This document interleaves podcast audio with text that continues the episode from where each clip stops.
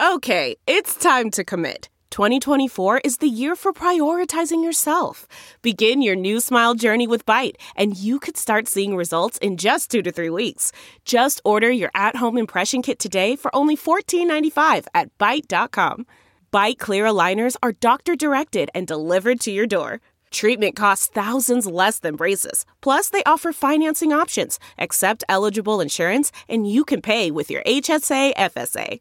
Get 80% off your impression kit when you use code WONDERY at Byte.com. That's B-Y-T-E dot com. Start your confidence journey today with Byte. Welcome to the club that you didn't want to join. We're the voice of rare disease, and this jingle doesn't rhyme. NordPod, NordPod, NordPod.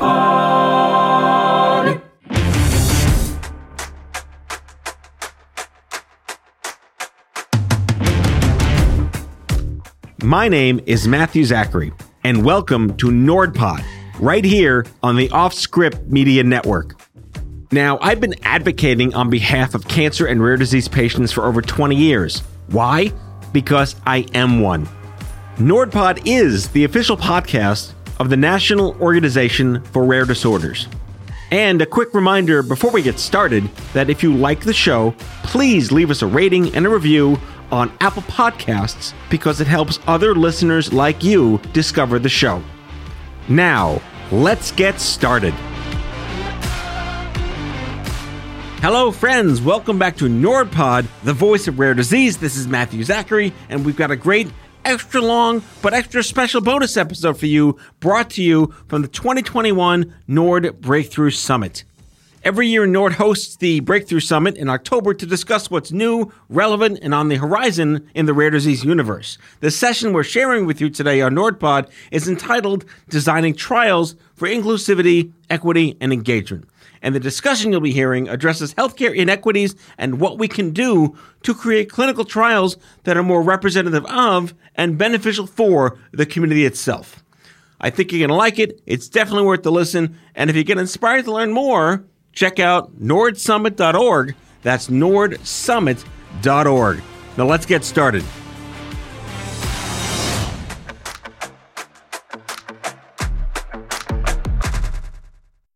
Hello, I'm Pamela Gavin, Executive Vice President of NORD. Our experiences with COVID 19 over the last 18 months have underscored inequities in our nation's healthcare system that need to be addressed as immediate priorities. Our next panel, moderated by a member of NORD's Board of Directors, Dr. Philip Pearl, will specifically focus on designing trials for inclusivity, equity, and engagement. Dr. Pearl is president of the Child Neurology Society and director of epilepsy and clinical neurophysiology at Boston Children's Hospital. We are grateful to him and our panel of experts for sharing their perspectives on this extremely important topic. Welcome and thank you for joining us in a very special summit being sponsored by NORD, the National Organization for Rare Disorders. And our topic is designing trials for inclusivity, equity, and engagement. I am Dr. Philip Pearl. I am a pediatric neurologist. I'm the director of epilepsy and clinical neurophysiology and the William Lennox Chair in the Department of Neurology at Boston Children's Hospital and professor of neurology at Harvard Medical School in Boston.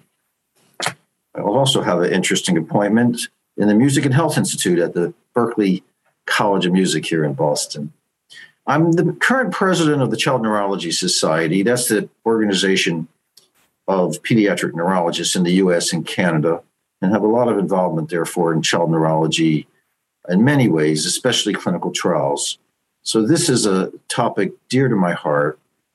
Plus, we have worked very hard to develop a special task force and programming in leadership, diversity, equity, and inclusion. I also should mention that I'm on the professional advisory board of NORD, and in that capacity, have the honor of chairing and moderating this seminar. Who we have on this seminar is a faculty of three outstanding speakers and representatives from very important sectors of healthcare in our country. And I'm very excited to move on and introduce each of them to you individually so that we can hear a little bit about their background. And then we'll go ahead and have a moderated Q&A where they'll have a chance to respond to some questions and interact and converse about this fascinating area. I'm going to begin with Rear Admiral Richardae Araojo, who serves as the Associate Commissioner for Minority Health and is Director of the Office of Minority Health and Health Equity at the U.S. Food and Drug Administration, the FDA. In this role, Rear Admiral Araojo provides leadership, oversight, and direction on minority health and health disparity matters for the FDA. Rear Admiral, please introduce yourself with uh, some of your background. We're so interested. Thank you, Dr. Pearl, and good afternoon to everyone. It's truly an honor and privilege to be a part of this panel on a extremely important topic, of course, advancing diverse participation in clinical trials. As Dr. Pearl mentioned, I am the Associate Commissioner for Minority Health and Director of the FDA's Office of Minority Health and Health Equity, an office that was established that singularly focuses on advancing the health of racial and ethnic minority populations and working to address health disparities. And a key priority area for our office is, of course, working to advance diverse participation in clinical trials. By way of background, I have been at FDA since 2003 and very excited to serve in this new role and capacity within the Office of Minority Health and Health Equity, where we have a dedicated mission working to address health disparities among underrepresented, underserved populations. And as many of you are probably aware, FDA has long worked to advance diverse participation in clinical trials. And we are committed to encouraging diverse participation and research that's used to support marketing applications for regulated medical products. Um, following our FDA Safety and Innovation Act of 2012, which encouraged diverse participation, and our action plan in response to that, um, we have continued our efforts to support diverse participation from hosting public meetings, developing tools, as well as issuing guidance documents. And I'll just say also, over the past few decades, our policy efforts have focused on promoting enrollment practices that lead to clinical trials better reflecting the population most likely to use the product if that product is approved. So I am very excited to serve on this panel and really look forward to the discussion. Thank you so much, Rear Admiral Araojo. And I have to say thank you for your service to this country. Now, I want thank to say you. in my in my academic career, the partnership with not just the FDA and the NIH, but with industry is crucial. And in a stroke of genius, NORD recruited a representative from industry. If it wasn't for industry, we wouldn't be developing these incredibly fascinating therapeutics, such as gene therapy and enzyme replacement therapy and antisense oligonucleotides, all these things we're excited about in the rare disease space, much less the COVID 19 vaccine, we wouldn't be there if it wasn't for industry. So I am so excited to introduce to you Megan McKenzie from Genentech. Megan has 25 years, possibly more, she'll tell us, but looking her, I think less. I'm told you have 25 years of clinical research experience in oncology, ophthalmology, immunology, neurology, and infectious disease.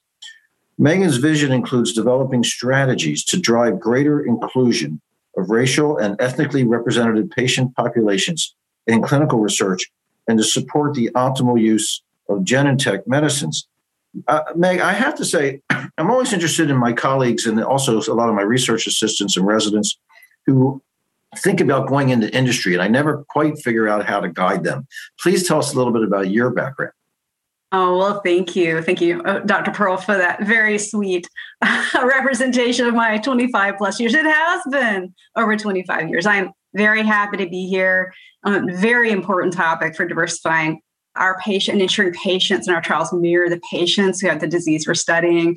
Feel very lucky to be here and honored. My start was I actually did a little bit of work at NASA with human research subjects to understand how to get up in space and come back and manually steer that shuttle back in. That's kind of exciting after having some news around the shuttle this week. But uh, my entree was working at a site directly with patients in clinical research trials. And uh, uh, I was always very interested in human physiology and how we fight disease, and just feel lucky to, to kind of get some education around science. Uh, and I'd say more education is better. That's actually part of our work at Genentech is a commitment to diversifying and mentoring and sponsoring students of color in STEM, making sure we improve representation in our workforce, in the sciences, and then, of course, representation of patients in our trials. But I started out at a site working directly with patients and physicians like yourself, who I've always been learning a lot from, have always loved learning about different indications. And I ended up working with a clinical research organization where I could work with multiple sponsors, kind of understanding high unmet need areas, and then coming into Genentech over 16 years ago very lucky to work on a few drugs that have made it through. As you know, it takes a lot of rigor around clinical research. That requires a lot of patient time and patient burden, which we're acutely aware of. And I, I think part of the solution of improving representation is being a little better and more thoughtful about incorporating patient insights early into our work and our site partners, ensuring they provide input into the protocols before we finalize them so that they're more open to all patients. But there's a lot I'll go into later. But at Genentech, we have formed three pillars to improve diversity and inclusion. One is foster belonging around our people and how are we ensuring representation at all levels, including leadership for all populations. Two is advancing inclusive research and health equity, which is the pillar I'm working on, increasing representation in our trials. I mean, as you know, only about 10% of the US population participates in clinical trials. And there's top quality of care from our clinicians who work in these trials, and they offer more options that the patients can always choose whether to participate in or not. But there's options that are available. Of the 10% who participate in clinical trials, over 85% in the US are white or of European ancestry, which means we could do a better job of reaching our communities of color.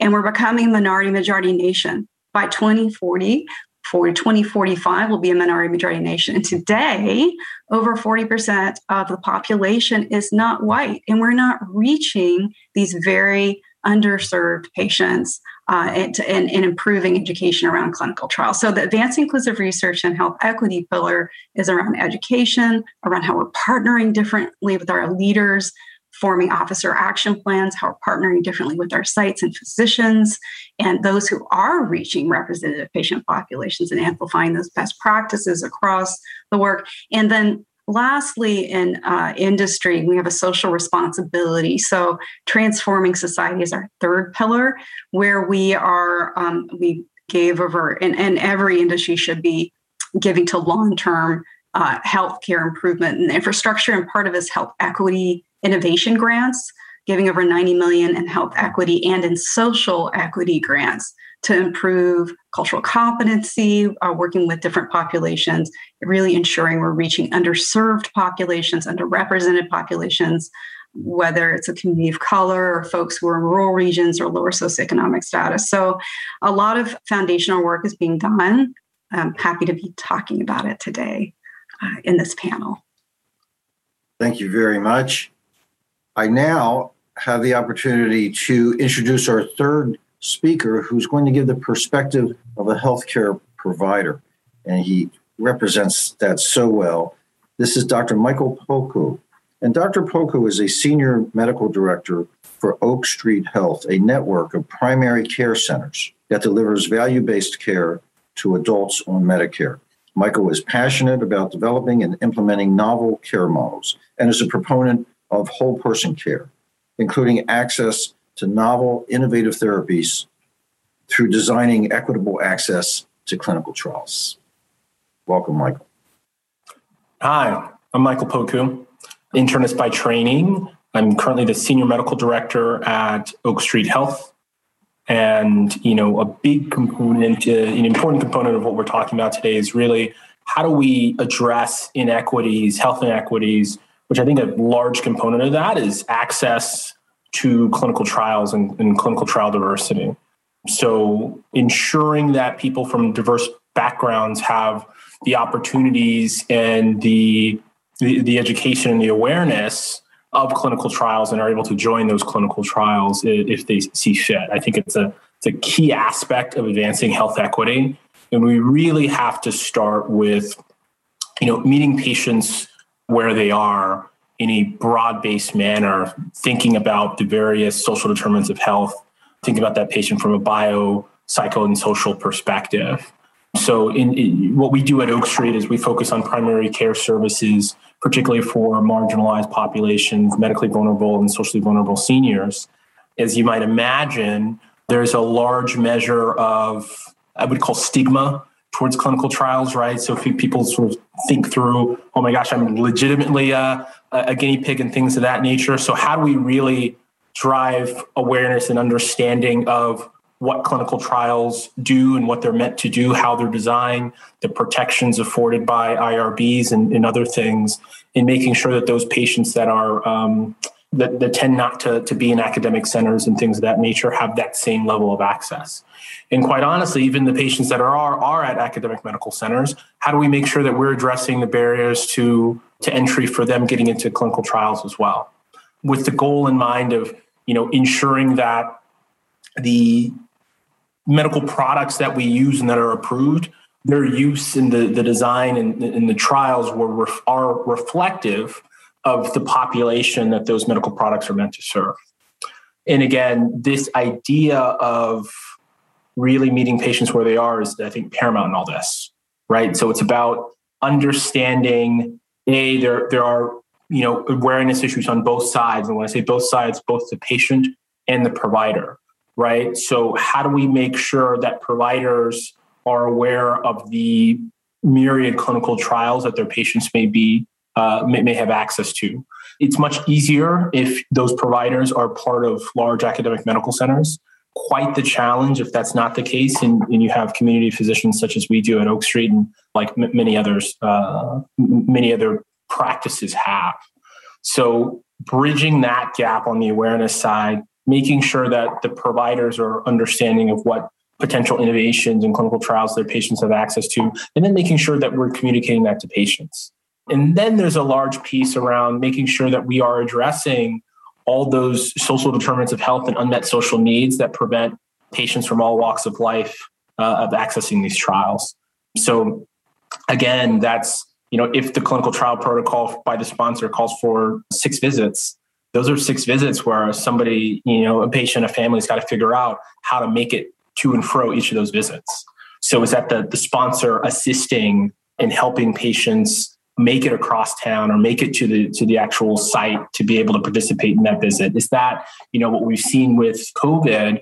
There's been a, a bit of an explosion towards decentralized trials and truly trials that are, are, are, are virtualized which is terrific in terms of bringing down those barriers on the on the transportation side but then it sort of opens up a whole other pandora's box in terms of the digital divide and as we are thinking through and designing decentralized trials virtualized trials we need to think smartly around the digital divide and do the patients have the means uh, and the tools to be able to participate in those things.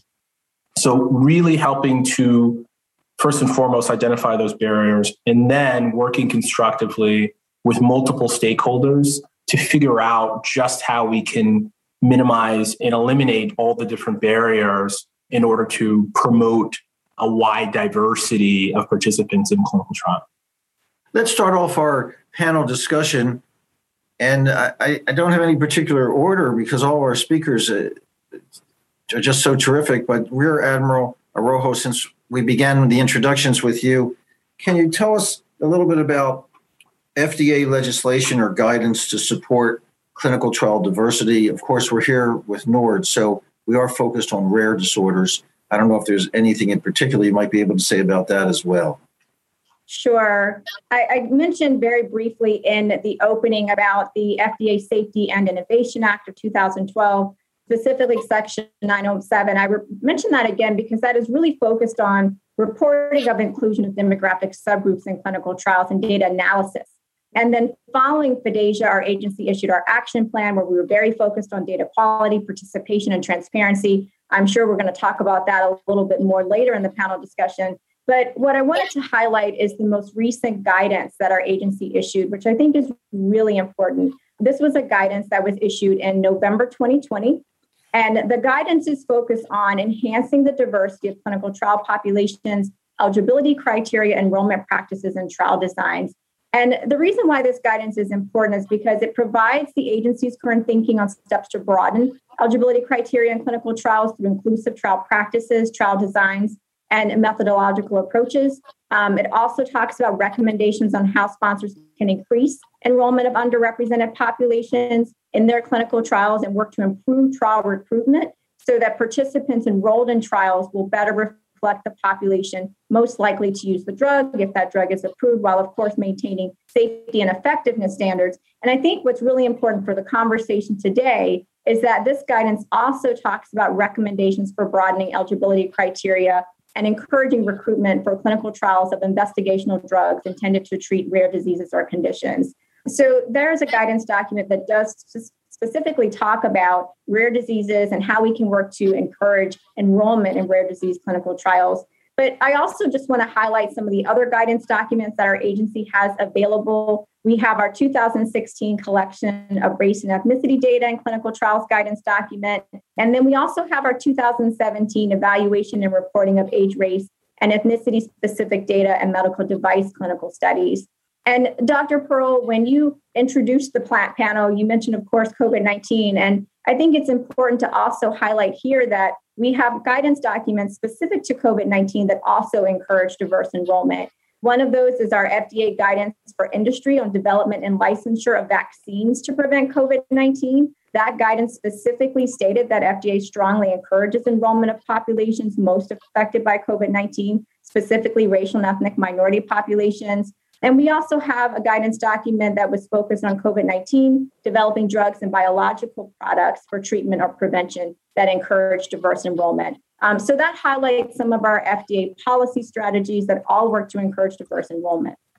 Well, that sounds really great. And and Meg, we just heard that the FDA has guidance for industry about increasing diversity in clinical trials, but we also heard from you how difficult it has been to have such representation in at least industry sponsored trials. Why do you think this is the case? Do you think there's some way we can change that? Maybe you can even talk about the role of trust. Can you can you respond? Is all this guidance, but how do you make it happen in industry? Absolutely. First of all, we love this regulation. We love the rigor we need to be responsible to make sure we're reaching representative po- uh, populations. So thank you for for that that regulation that's being out for pharma. We we love it. We've been part of writing uh, around inclusion in clinical trials and how to do that better. So first let's talk about some of the the reasons we're not getting appropriate representation and I can't overemphasize access access access. Access to doctors, access to testing like comprehensive biomarker tests, access to information not just Dr. Google, but access to educational clinical trials. Office of, Office of Minority Health and Equity has done an excellent job on their website of trying to educate the public around clinical trials and where they might or might not fit in a treatment option for patients to decide. We need more education like that. And pharma and biotech need to be very intentional in our partnerships. So when we start a clinical trial, we're looking for sites and physicians to help us find the patients for the clinical trial and for that illness under study. We need to be geo sites with a catchment area and capability to reach communities of color to include them in our trials and ensure that we get a reach to those patients and patients who are more rural. And part of this is engaging not just our, our sites we've been engaging before, but new sites or satellite centers from those hospitals that we're engaging with. So we're reaching further, they have a higher referral base. And when we look at sites who have the highest historical enrollment in trials, we also need to be looking at the highest historical enrollment of communities of color, so by ancestry, and thinking differently about how we're partnering with those centers. One of the things that I've been very involved with over the last year is with four founding partners and sites, we formed the Advancing Inclusive Research Site Alliance. And these are centers that have historically done very well reaching communities of color in trials. And they're sharing their best practices with us, and we're, we're leveraging that to amplify it across our, our work with multiple sites and clinical trials, learning from people who are doing it well already. And some of their success is that they've really engaged the public. So, uh, O'Neal Comprehensive Cancer Center at UAB has uh, educated over 600 lay people. So, how are we? It's at three B's bishop, barbershop, beauty salon how are we educating the public and lay people who are trusted by people like myself when I, I know I it's like my counselor going to my hairdresser, right? How are we informing the public about what clinical trials are, why we do double blinds, why we have a high standard of care and placebos, why we're doing that research, and educating more fully. Some of the work we're doing as part of the Site Alliance is co creating public education that's indication agnostic. It's clinical trial education with a DNI lens, and it, it emulates a bit of uh, Rear Admiral Araojo's work of Office of Minority Health, who has some great videos as well. How are we doing more of that? And how are we representing an authentic voice so that communities hear us and building cultural competency? We're working with sites to co create healthcare education around cultural competency in different communities, and part of our social equity giving and health equity giving funds are leaning into institutions that are trying to build cultural competencies working with different populations and reach. And you mentioned trust. So, you know, whenever this topic comes up with trust and distrust in research, right, we have a really bad legacy when we talk about Tuskegee trials, we talk about Henrietta Lacks and um, you know, a woman who died of cervical cancer, and her cells were used to find many, many uh, scientific targets in research without consent. We have changed that, right? We have these regulations from the FDA that are in place to safeguard our patients, ensuring that we're looking at benefits and risks before a patient makes a decision to come into a trial and really monitoring well safety for the patient, patient being central um, and getting more attention around what they need when they're in clinical trial. So we need to be able to build this education about what is where what is the clinical trial? Where does it fit maybe in a treatment option for patients and when and ensure they're they're prepared. Patients are prepared, the public is prepared to understand where it fits. So if they do ever need that option, they know where to go. Uh, the last thing I would add is um, you know, it's really hard to keep up, right? There are so many clinical trials. Like, what if today, if I were to diagnose with a certain condition, where would I go? We don't really make it easy enough for a patient to understand where to go. And I would say there's a true partnership with doctors and specialists, like in the local area, understanding as a general practitioner, as a specialist, understanding who each other are in a given community and state so that you can refer to, not, not even refer, but consult with each other so you understand what the options are available to your patients. There is an infrastructure there that we need to build um, in a trust in the in the broader community among physicians so a referral base is more easily uh, had. There's more, but I'll, I'll stop there because we have more questions, I know. But I think education is paramount and authenticity and building cultural competency between physicians and patients. And I think uh, pharma has a responsibility to help with that, that public education. That's part of my, my work in advancing inclusive research. That's a fascinating suggestion you have because if I have a patient with a disorder that I think might warrant a trial, I'll go to the NIH website, clinicaltrials.gov, but it's not patient friendly. So that's a fantastic idea you have. Is there a way we can warehouse in some way clinical trials with industry's help so that a patient who's in search of a trial can access that information in a way that makes sense to them, in a way that's available to them. That is a great idea. We, we have a very similar challenge right now in, in medicine is the genetic testing, the, the um, sequencing of the exome has led to all these new diagnoses, but the information we get from whole exome sequencing, it, it's really confusing and once you do get a gene on a patient, you don't know what to do with it. You have to find some individual lab or researcher who may or may not be working on that gene. We need to warehouse all these kinds of new data coming out because the technology is there to do these things like sequencing of whole exome and even genome and doing clinical trials in rare disease space, as you just mentioned. But we have to somehow work out a system so that people can access that information and including people from all represented groups. Now, I'd really like to ask Dr. Poku about this issue of social determinants. You've spoken about the importance of social determinants of health on clinical trial participation. What are some of these social determinants and what can we do to address them? Yeah, so as we know, right, social determinants of health are, are so instrumental in influencing and in, in a lot of cases dictating the health and wellness of individuals and populations.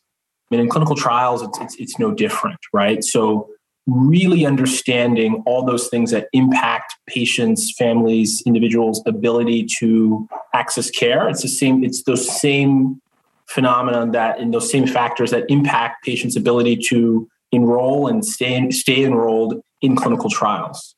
So it's as fundamental as things as, you know, financial security, right? So does that does that patient, that family have the means to participate in trials and do they have reliable transportation? Food insecurity is another big one. Making sure that the the trial, the visits are at flexible times because not everyone can take off and, and look at a visit protocol and say, absolutely, I, I can make it to these four, five, six visits across 12 weeks if they are in the middle of a work week, right? Because folks may be working one, two, three jobs in different shifts. And without that inherent flexibility, that may be challenging.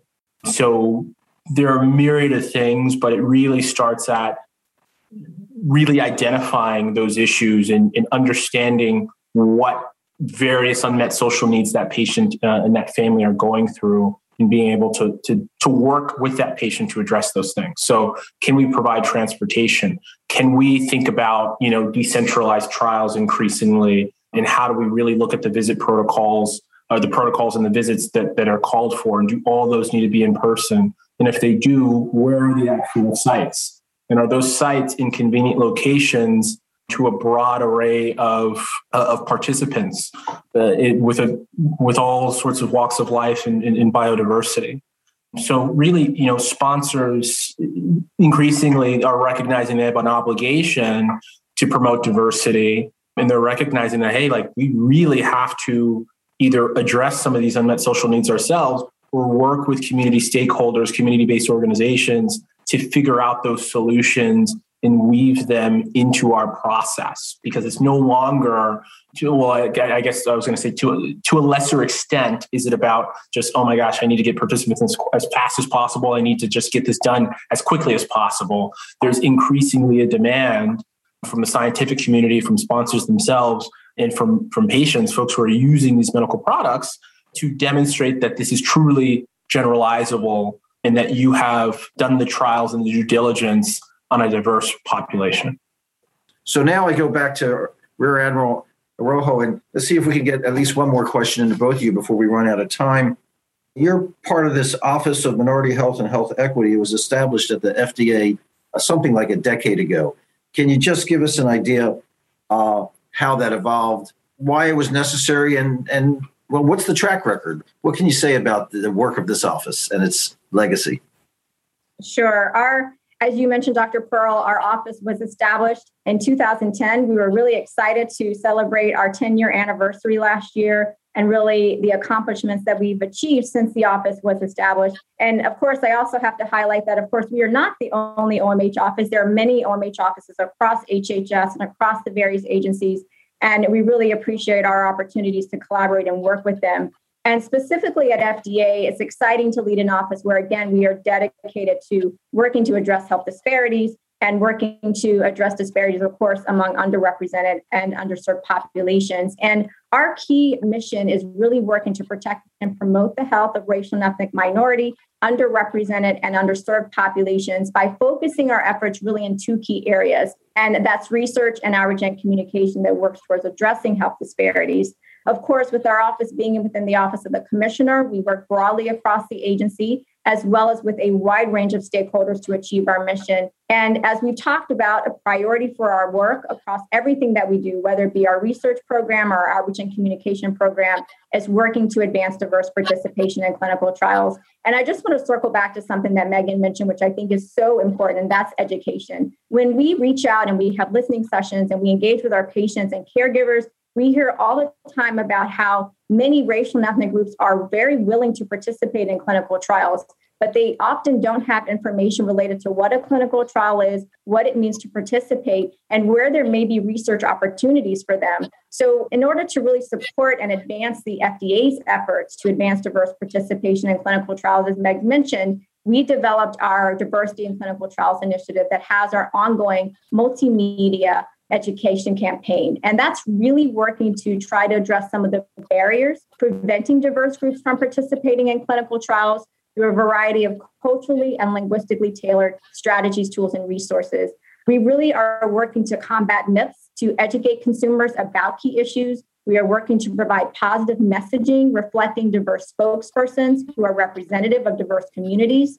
We work to stimulate dialogue among peers and peer to provider groups, while of course tailoring those resources to be culturally and linguistically appropriate, and most importantly, translated into multiple languages. And I think this goes back to something you mentioned earlier, Dr. Pearl. One of the areas that I think is really important is making sure that we have information and resources that our diverse consumers can read and understand. So all of our resources are tailored in that way. And, and, while they are all available on our website, we also are more than happy and we have many organizations reach out to us, especially community organizations, and we will ship and we will print materials to them free of charge. So anything that we can do to extend our resources so they can be used to advance education, we think is critically important. And one other thing that I'll just mention briefly, again, all of this is on our website. We have hosted public meetings, we have webinars, we have public service announcements, videos, both print and digital materials. We engage in social media outreach. So we are really working to make sure that we have diverse means to reach our diverse consumers. And lastly, I'll just highlight, and, Meg mentioned this too collaborations and partnerships are critical. We know that when we're working to advance diversity in clinical trials, we have to engage across multiple sectors. So we have hosted listening sessions, as I mentioned earlier, with patients and caregivers. We engage with industry, we engage with a wide range of stakeholders, and we are constantly working to add new tools and resources. Well, thank you. That's a lot of information on your office. And you had mentioned that Megan brought up education. She also brought up some very deep issues in ethics and trust. You got me thinking about all sorts of things there, including from the Hippocratic Oath to the Belmont Report to mm-hmm. Tuskegee actually, the most egregious example of breach in ethics was Nazi Germany. Mm-hmm. And as a as a member of the editorial board of the Annals of Neurology, we just published with the German Neurologic Society a series of papers that talked about how physicians dealt with Nazi Germany, and some of them resisted, and some of them tolerated, and some of them went along with it.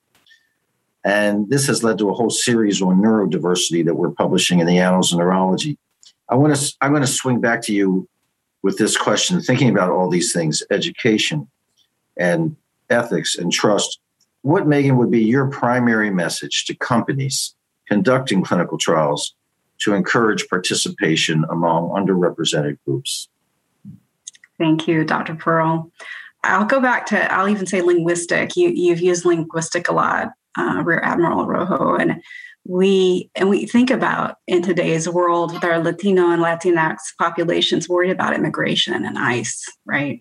And keeping information confidential and patient safety paramount. So we have a lot to do to educate and be transparent about the work we're doing. And one of the, the key pieces of information a patient gets when they think about considering a clinical trials as an informed consent. And these are too weighty, they're too long. There should always be a short form information consent for patients so they understand what they're committing to, what the potential benefits and risks are, but really give it to me straight and make sure it's in a language I understand. It should be translated and right now, I know we have long consents, we have more complicated trials, we have more molecules we're studying. So protocols get longer, our consents get longer. We should always have these short term consents. We also should be, as an industry, supporting better patient support. So our sites tell us that they really need local patient navigators who can really walk hand in hand with patients to help them understand their options, whether that's a clinical trial or other treatment options.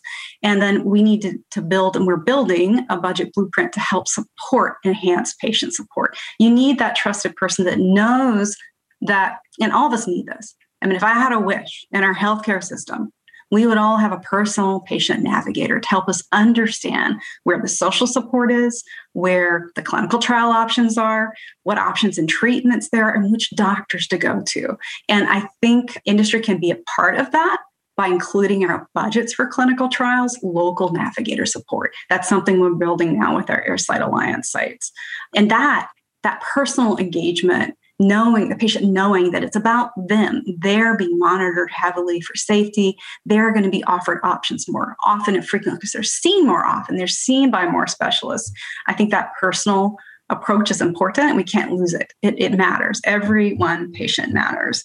So I, I hope that helps answer your question. I do want to come back to one thing you said around the complexity of say biomarkers and how do we get that information quicker what to do with that i think there is hope with information technology i think we're building those bridges so that when we run these molecular tests I know different companies, we are doing it as well. Roche Genentech has Navify, but other companies are having this where they lift information compliantly with a site to give more clinical options. So, bridging that through technology is extremely important so patients can learn quicker what their options are and get referrals faster. So, just back to that IT. Hope, hope that was helpful. I think all the work that we're doing around reaching patients better will lift all boats. I know a question around, you know, what, what are we doing in rare disease where it's been may not have clinical trials? Uh, how are we getting diagnostics done faster? You know, how are we improving the speed with which patients can get information? I think that is, and information technology and information dissect what these molecular biomarkers mean. I think that information exchange is extremely important that we do that faster. So thank you for bringing that in as well. That's terrific. Dr. Poku, what would be your advice to academic institutions or small companies conducting studies on a very limited budget regarding how best to conduct research to diverse communities? Yeah, it's such a timely question. I mean, I think particularly for the academic medical community, uh, academic medical institutions, there's such a, a responsibility, uh, for lack of a better term, for those folks to really be responsible and take the reins on community health. So I think it starts with building up and promoting health equity and advancing health equity and truly promoting community health. So it starts with you, you've got to know your community and you've got to know the stakeholders you've got to know the leaders you've got to know the community-based organizations and the folks doing the nitty-gritty work. Increasingly it should be those academic medical centers doing that but until you you reach a certain threshold as an academic medical center you really should be partnering with trusted community-based organizations who can help you in a, in a synergistic way to get the word out to help understand what are the unmet social needs what do we really need to do to promote diversity how do we sort of tell the story? How do we build that trust in those communities? So it, it starts at the the truly the the, gra- uh, the grassroots level in going to ground in, in going to those different organizations, individuals, leaders that communities know and trust in forging and deepening those bonds. Well, I've heard a lot of creative ideas today. It's good to hear that there are solutions out there. I want to thank our panel of experts. I want to thank our participants and audience for being here and taking all this in because I think we're going to make some real progress in designing trials for inclusivity, equity, and engagement. Hats off to NORD for sponsoring this and um, so many other great creative ideas with this summit. Thank you.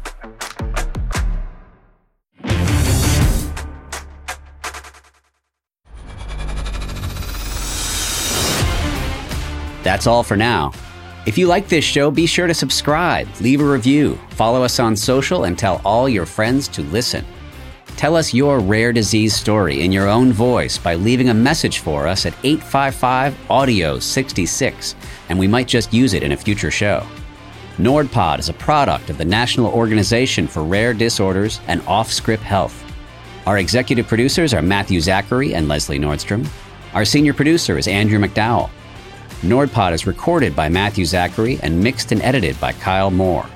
Our theme music is by the Salvatones. Learn more about the music of the Salvatones at salvatones.org.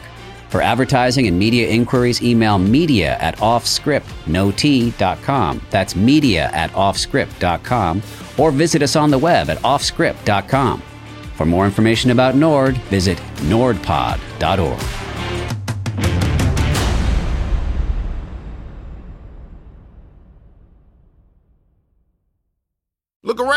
You can find cars like these on AutoTrader. New cars, used cars, electric cars, maybe even flying cars. Okay, no flying cars, but as soon as they get invented, they'll be on Auto Trader. Just you wait. Auto Trader.